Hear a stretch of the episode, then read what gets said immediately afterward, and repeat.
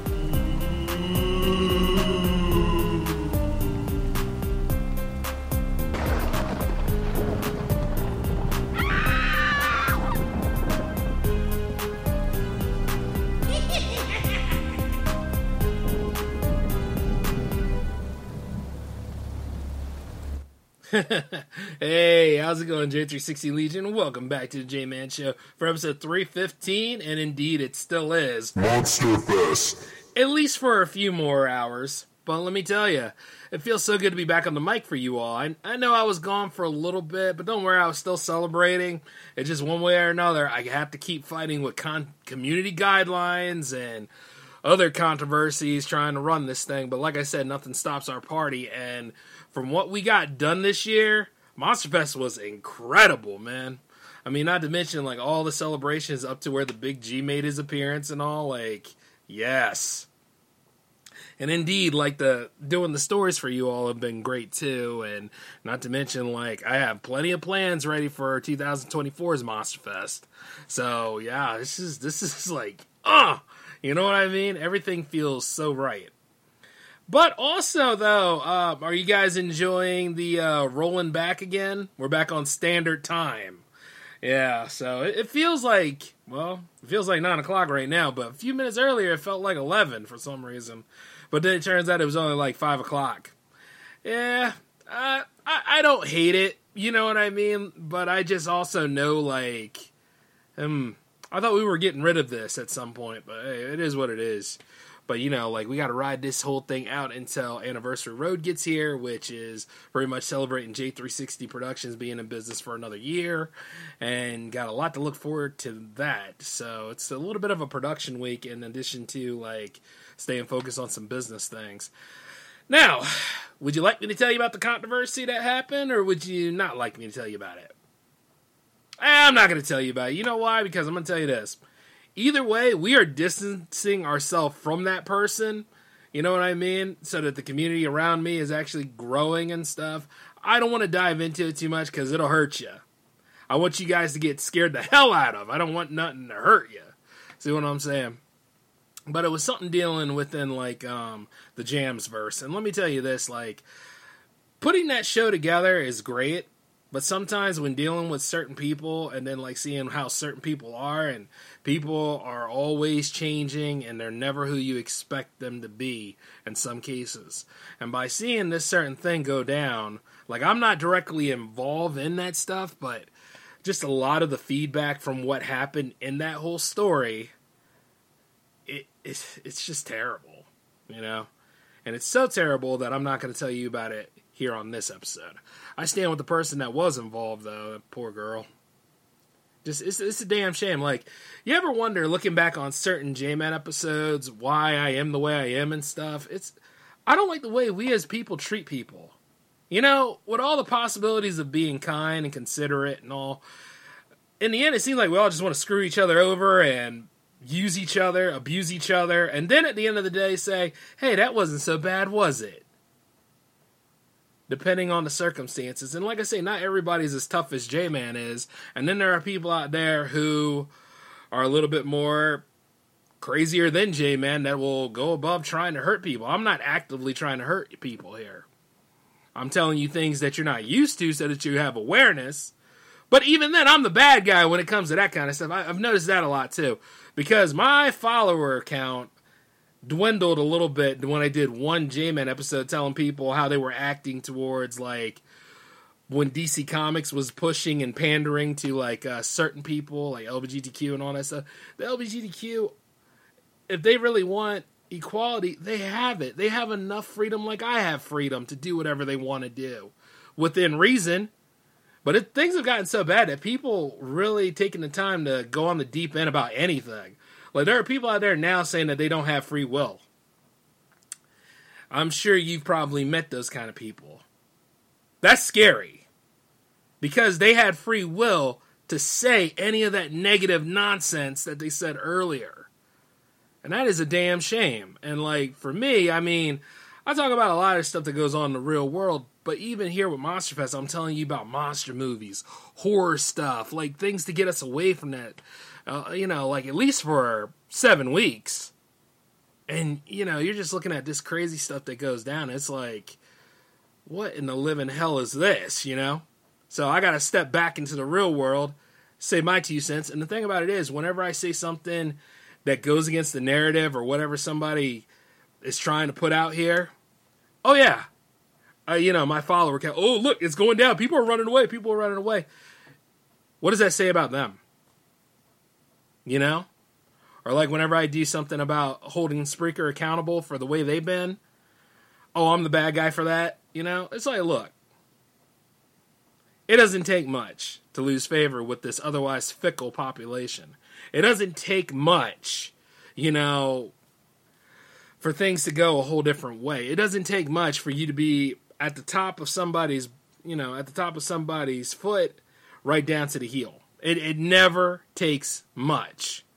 I mean, a good example is things that happen with Jonathan Majors. Have you noticed how many people are giving up on Jonathan Majors, even though he's playing as Kang and the variations of Kang and stuff like that? But they're giving up on him because of a controversy that happened, and even the woman said she lied. And people are still giving up on the man because they don't want to look wrong. You knew you were wrong when you went above your bounds and tried to act like you're actually a prosecutor of sorts, and you're not. There are people that whose lives get ruined because of stuff like this. And it's a damn shame. But yeah, if you ever wonder why the hell I'm always like, I don't believe any of this stuff. This isn't right here. Forget it. I'm not going to tolerate this stuff here. It's because of the nonsense out there. That's why. And I'm not a toxic person like that. Never have been. But at the end of the day, that'll be the last time I explain myself for those of you out here, because we're all getting older, you know? And the thing about it is, as we're all getting older, it's getting to that point, I don't have to explain my damn self. I made it as far as I need to make it. You cannot fake 300 or so episodes, and you can't fake everything that I've done here in J360 Productions and all the many times that I have worked with many content creators over the years. Even if I had a fallout with them, you know, like I said, I gave my best.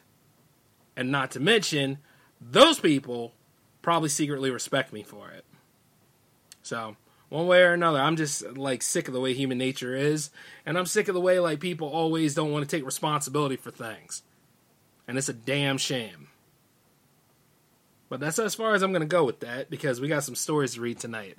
But I'm going to tell you this, though. Some of these haunting things, if it scares the living hell out of you, well, you grown. All right, the first one we're going to hear tonight is called Bunny Man. There used to be a hospital for crazy people out by the woods, but more people started building houses in the area. They didn't like the idea of living near insane folks, so they all got together and forced the people who ran the hospital to shut it down. They just couldn't let the patients free, so they sent them to other hospitals instead. And during one of the trips, the bus transporting the patients crashed. The driver died as well as some of the patients, but a few got away. The people were able to find most of them within a few days, but there was just one patient they never could find. He was a crazy man who had killed many people in the past. The people searched, and the police searched, but there was no trace of him until the bunnies started showing. People who lived in the area kept finding dead bunnies hanging from trees. They looked half-eaten. Many assumed the patient was hiding out in the woods and eating the bunnies to stay alive. Then there was a bridge tunnel nearby. People who drove down it sometimes spotted a crazy-looking man hiding in it, and they said he carried a hatchet.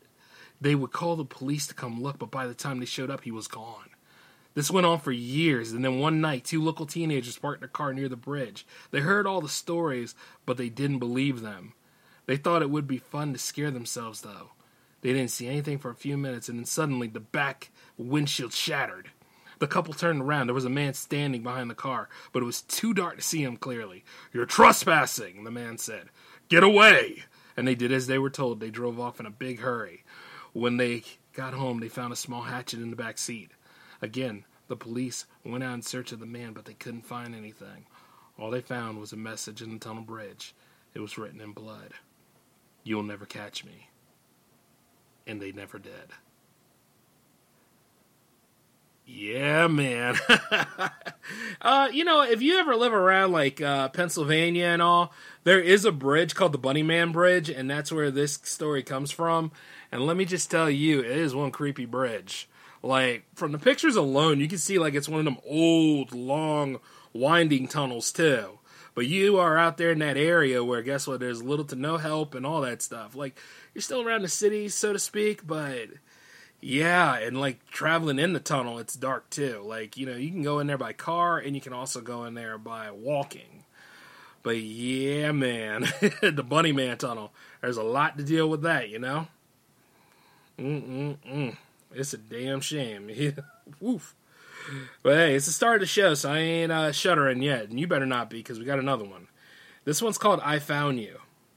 Richie lived in the city, but that summer he went camping in the country. He loved it. There was fishing and hiking and swimming. Some nights before going to sleep, all the campers would tell scary stories.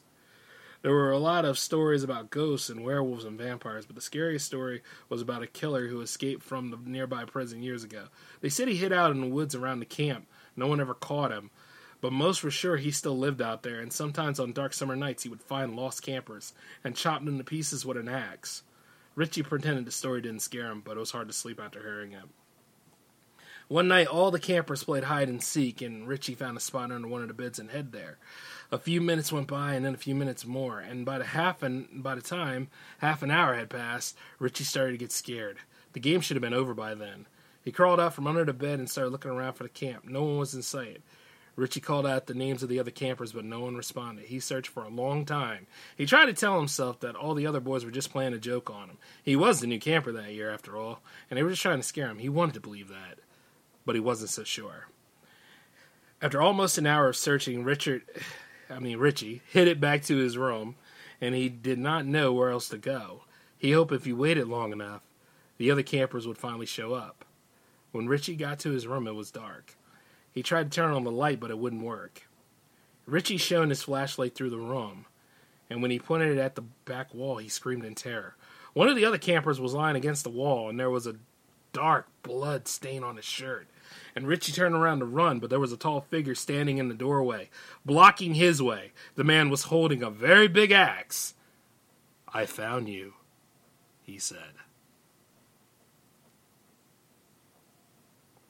Not bad. I like to think that they actually managed to get where they need to be. And, old Richie, he sells well by the pound. You understand what I'm saying? So it's he didn't survive by all means. No. Little boy died, It's just damn, what a way to go. Oh, man, wow. Ooh, shudder to thought, Because when you go camping or when you go to, certain places and stuff, it's beautiful on the brochure and everything, but then when you actually get there, it's we're here, and then you start seeing different circumstances of why this is considered a dangerous place. And I always look at it at own risk, lots of campers and lots of camping places Well, you know, campsites. One of mine is a camping place. What the hell's wrong with me today? A lot of campsites, you know, they do have it where, like, you know, you got the RV camp and everybody sits there with their RV and call it camping. It's more of comfort camping. And then you got the actual roughing it camp where you actually do take your stuff. You go out there in the wilderness somewhere in areas where they upkeep a little bit, but not a lot.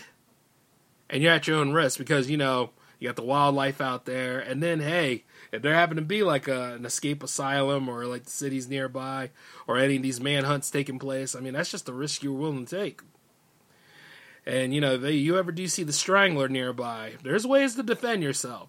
Use your flares. Be smart about how you do things. And just remember this. This was at your own risk. You know? But like I said, it's not going to happen to you. I don't think. Just had to say that to you. All right. You guys ready for this one? This one's called Knock Knock.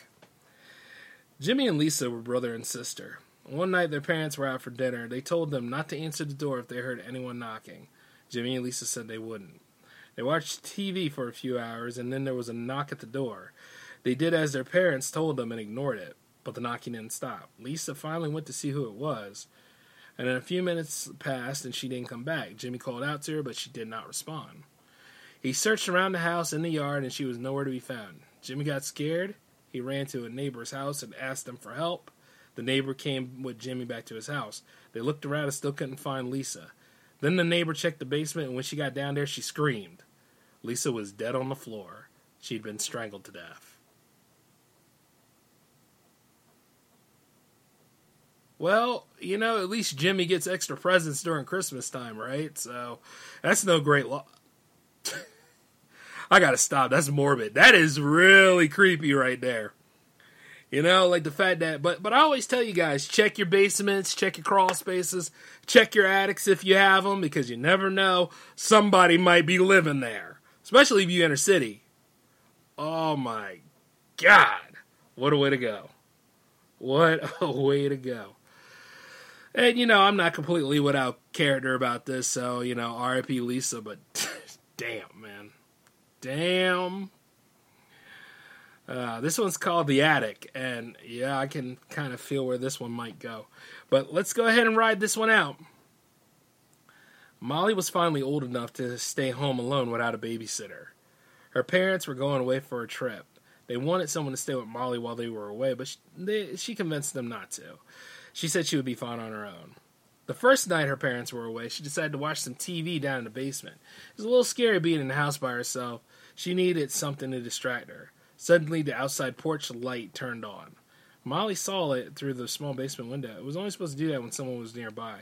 Then she heard footsteps upstairs, called 911, and told them someone broke in the house. Police came by and searched it, but they couldn't find anyone. The next night, the same thing happened. And Molly called the police again, and again they didn't find anything. You know, you could get in big trouble for lying to the police, they told her. Molly said she didn't mean to lie. She really thought somebody was in the house. On the third night, Molly was up in the basement when she started hearing footsteps coming from upstairs again. She called the police, but they told her they weren't going to come over this time. Molly didn't know what to do. She stayed in the basement for a while before she heard someone knock on the door. Molly was scared, but she went to answer it. Two police officers were there. I thought you said you weren't coming, Molly said. We weren't going to, said one of the police officers, but when you hung up, we heard another click, like someone hung up on the other line. They told Molly to wait outside while they searched the house. This time, they went over every inch of the place. They found a man hiding in the attic, and he had some food up there along with two other things, a rope and a knife. Wow, ooh, that came out of nowhere, guys. I did not expect any of that. You know what I mean? Like, I just gave you the warning, and then all of a sudden this story came along. So, like I say, you might want to check because there might be somebody already there. Whew. At that point, that's where, like, using firearms and everything is very important. You know, it's just like, oh, man. Because people have a way of getting in your house. I'll tell you that right now. You know, like how sometimes it's like, you see, like, J-Man don't trust people. But the thing is, with good reason, with the way things go on in this society and stuff, people are so brazen to do anything these days. I mean, how are you going to defend yourself and all that jazz? But the first line of defense is usually the locks on your doors. But there are people that will go in there, they will unlock your door, go in your house, lock your door like you locked it, climb right up to where you are probably most vulnerable, and then, you know, hey, let nature take its course. Choose life all the time, though, okay? You know? And in terms of fight or flight, fight! Especially when it comes to that. You have no other place to go to. That's your home. Man, could you imagine now? Molly was lucky. Very lucky. Alright, let's see what this is. Oh, okay, here you go. This one's called In the Snow. A young couple and their infant daughter moved to a new home near the woods and soon their daughter started talking about a man who visited her at night. The couple assumed their daughter was just making up stories. However, that all changed. One morning it had snowed overnight. The man went into the backyard to get a shovel from the shed. Then he noticed something strange. There was a set of footprints in the snow. They were big, like a man's. And the footprint came from the woods and led right up to his daughter's bedroom window.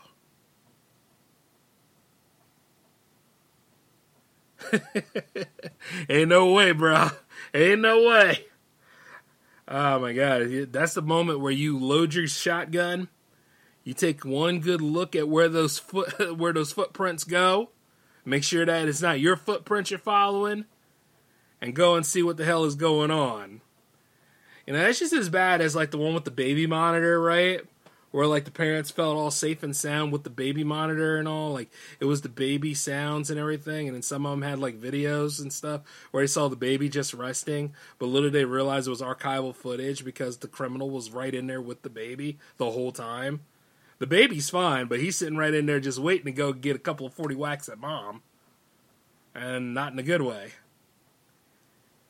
Oh, my God. Strange as hell, man. Strange as hell. Whew.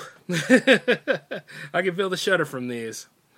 But, you know, it's just interesting, like, how we the people have gotten to this point. But, you know, I think one of the craziest stories I've ever seen and actually looking for stories for you guys was Cowhead. Now, I'm not reading Cowhead. Not this year. But allegedly, that's supposed to be like the scariest story in the world. And it kind of varies from whoever tells it. But at the same time, it's like you make the variation, and then all of a sudden you go into a trance, and everybody else goes into a trance, and allegedly there's a big mess afterwards. But, you know, I don't know anybody who heard about that hasn't been on death row or anything. You understand what I'm saying? So it's one of those kind of things. Woo, shudder on that one. But I think the scariest story I've ever read in Monster Fest, though, had to have been that one with the teacher. And then all of a sudden you come to find out it's not a teacher. Mm-hmm. Like, think of the craziest psycho you can ever think of. And the thing is, this one thinks it's a teacher and tries to have control over anybody because if not, it was going to be poom poom, you're dead. You know what I mean? And he would capture and kidnap these people. And then there was one that managed to outsmart him in the end, kill him. But the thing about it is the emotional scarring and all the dead bodies that were there made it creepier. Like, sometimes I feel for the main characters in these stories because how are you going to recover from any of these? You know what I'm saying? It's wild. But anyway, let's go ahead and dive into this one. This one is called A Ship in the Ice. The Octavius was one of the grandest ships in the fleet. It was so grand, in fact, that even the captain's young wife and boy would come with him on some of his voyage, when they were going to be away for very long. This was the case on the ship's last known voyage. It was 1761, and the Octavius has sailed from London to transport a shipment of cargo to China. At first, the trip went as planned. The Octavius made it to China safely, and the crew unloaded the cargo, and then the ship began the journey back to London. And something must have happened on the return voyage, though, because the Octavius never made it home. For months, captains of other ships were told to keep an eye out for it, but no one could find any sign of the missing ship. and that changed in 1775. It had nearly been 15 years since the Octavius had sailed from London to start its final journey. The whaling ship, the Herald, was sailing in the Greenland area, where both the water and air were almost as cold as death. One day the captain of the Herald spotted another ship not too far away. He ordered his men to sail towards it. The closer they got, the eerier the scene looked. The sails were tattered and there wasn't a sight of life to be seen. The crew had tried hailing the ship, but they got no response. The Herald's captain decided they needed to go aboard the mystery ship to see if anyone was alive. He and a few of his members of his crew, the guy who wrote this really needs to work on, editing. He and a few members of his crew walked a boarding plank to the deck of the ship, but they still found no one, and then they broke open the hatch to head below the deck. What they found there chilled them to their bones. It was the body of 28 crew members. Each and every single one of them were frozen stiff. Ooh, man. Well, at least you know where the Octavius is. Honestly, looking back at those times, even though, there were a few evil things in history that happened in this time period, there's something very romantic about, being on a boat, isn't there? You know what I mean? Having a crew of people with you, and then just sailing the seven seas and all that jazz. There's really something adventurous about it. But there's a cost to every damn thing, and to be in the frozen galley like that, oh, that sucks. I wonder what caused them to do that, though. I really do. Something to think about at some point, eh? But yeah, wild.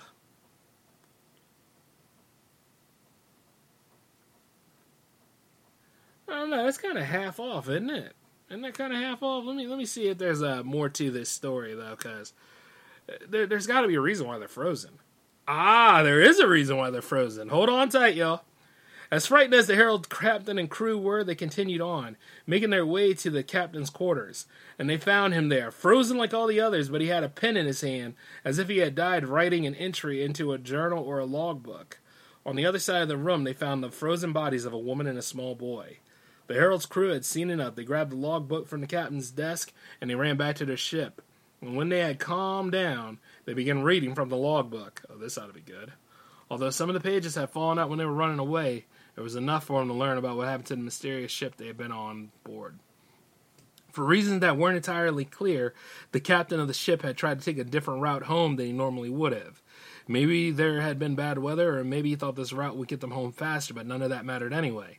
The ship ended up caught in the ice of the northern waters, because it somehow found its way to the waters off the coast of Greenland. That would do it. It must have broken through the ice at one point, but sadly before that happened, each and every single soul on the ship had been frozen to death.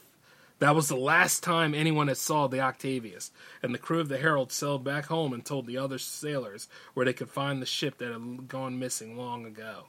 But it seemed that the Octavius sank or kept drifting away because no one was able to find it, and no one has ever seen it ever again. At least that's what some say. There are others that claim that the Octavius became one of the ocean's famous ghost ships. Some say if you're in the right spot, you can't even catch a glimpse of the Octavius, as the souls of its lost crew and captain spend the rest of their time trying to find their way home. God. Well, it's a good thing that part 2 came in there like that, huh? Because for a while there, it was leaving us hanging a bit, but it's what a terrible story. But yeah, there is something very romantic about being on the high seas like that. But you know what, though? There's a variation of this story, too. Like, the Flying Dutchman, for instance. Yeah, that's terrible. Like, the guy who sold his soul to the devil so that he could go ahead and get him and his crew back home. But the thing about it is, they would never, ever touch port again. You see? So, yeah, that would suck. You sell your soul to the devil, now you have to keep sailing for ends on ends. Oh, that sucks. Ooh, man. But shuddered the hell out of me. But I think we got a room for another one here. I think we do. And we can go ahead and end this just right. This one's called A Cold Feeling. All right. I think everything's getting cold around here. Where's Mr. Freeze at? Jones was a student at the college a few hours from where he grew up. That weekend, he drove home to visit his grandmother. She raised him when he was a child, and she was feeling very sick, so he wanted to check in on her. When Jones reached his grandmother's house, he saw that she was much sicker than she had told him. "I have to get you to a hospital," Jones said. "You need to see a doctor." "I don't need to go to no hospital. I'll be fine," his grandmother said. She was an old-fashioned woman who thought she could take care of herself. Most of the time, Jones would let her make these type of choices on her own, but this time it was different. He knew she'd get much worse if he didn't get her some help from a doctor. And finally, Jones convinced his grandmother to let him drive her to the nearby hospital. He stayed with her for a few days, but he had a big test coming up, so by Wednesday he had to drive back to the college. His grandmother had been pretty calm during her time at the hospital, but when Jones said he had to drive back to the college, that changed. She was very upset and asked him not to leave. I have to go back to school for this test, Jones said. I'll be back here very soon. The night Jones drove back to the college was already a little cold, but as he drove back, he noticed his car kept getting colder and colder, and much colder than he thought it should have been. He turned up the heat, but it didn't do any good.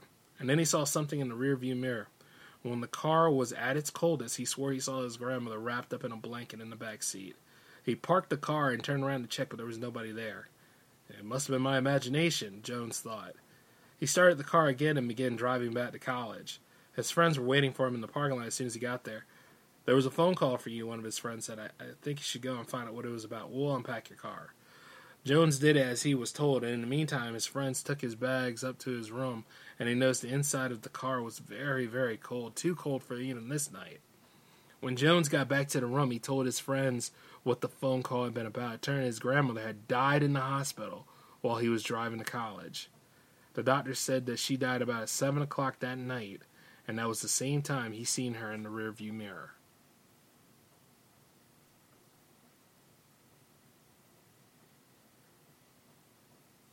Damn. Wow. No words. I got nothing. Oh my God. That be the one, y'all. That be the one. All right. Now, let me go ahead and let you guys know a few things, all right? Since we don't have a... We had a power play, but not a power play that was ready for a few things because I'm busy reconstructing things here at J360 Productions. But yes, J360 Jams 80 is next week. So if you want to submit music or anything to it, you know, now would be a good time to get your packages together and send me something by at least like next Thursday, you know, which is let's see, what is the next Thursday, which is 11/16, which is J360 Day, in case you didn't know. That would be the perfect time for you to submit your submissions for J360 Jams 80, and we are going to be celebrating. We're going to have a great time on it, and then like also the power play is back in style. We're going to go ahead and we're going to run with an episode for you guys tonight at 11 o'clock via twitch.tv/J360TV. And indeed, I have plenty of goals for that Twitch, so we're going to be doing it up, all right? But yeah, like Monster Fest is ending in a pretty good way because that was creepy. And I want to thank you all for being a part of this, you know, once again. Like, I appreciate every single one of you. Like, you have no idea. This is a fantastic journey, and it's getting better all the time. But I got to get on out of here now, though, so you guys take care of yourselves, and, well, yeah, just do that, will you? I'm just kidding. You guys go on ahead and take care of yourselves. I got to go for now, so this is J-Man signing off. Peace.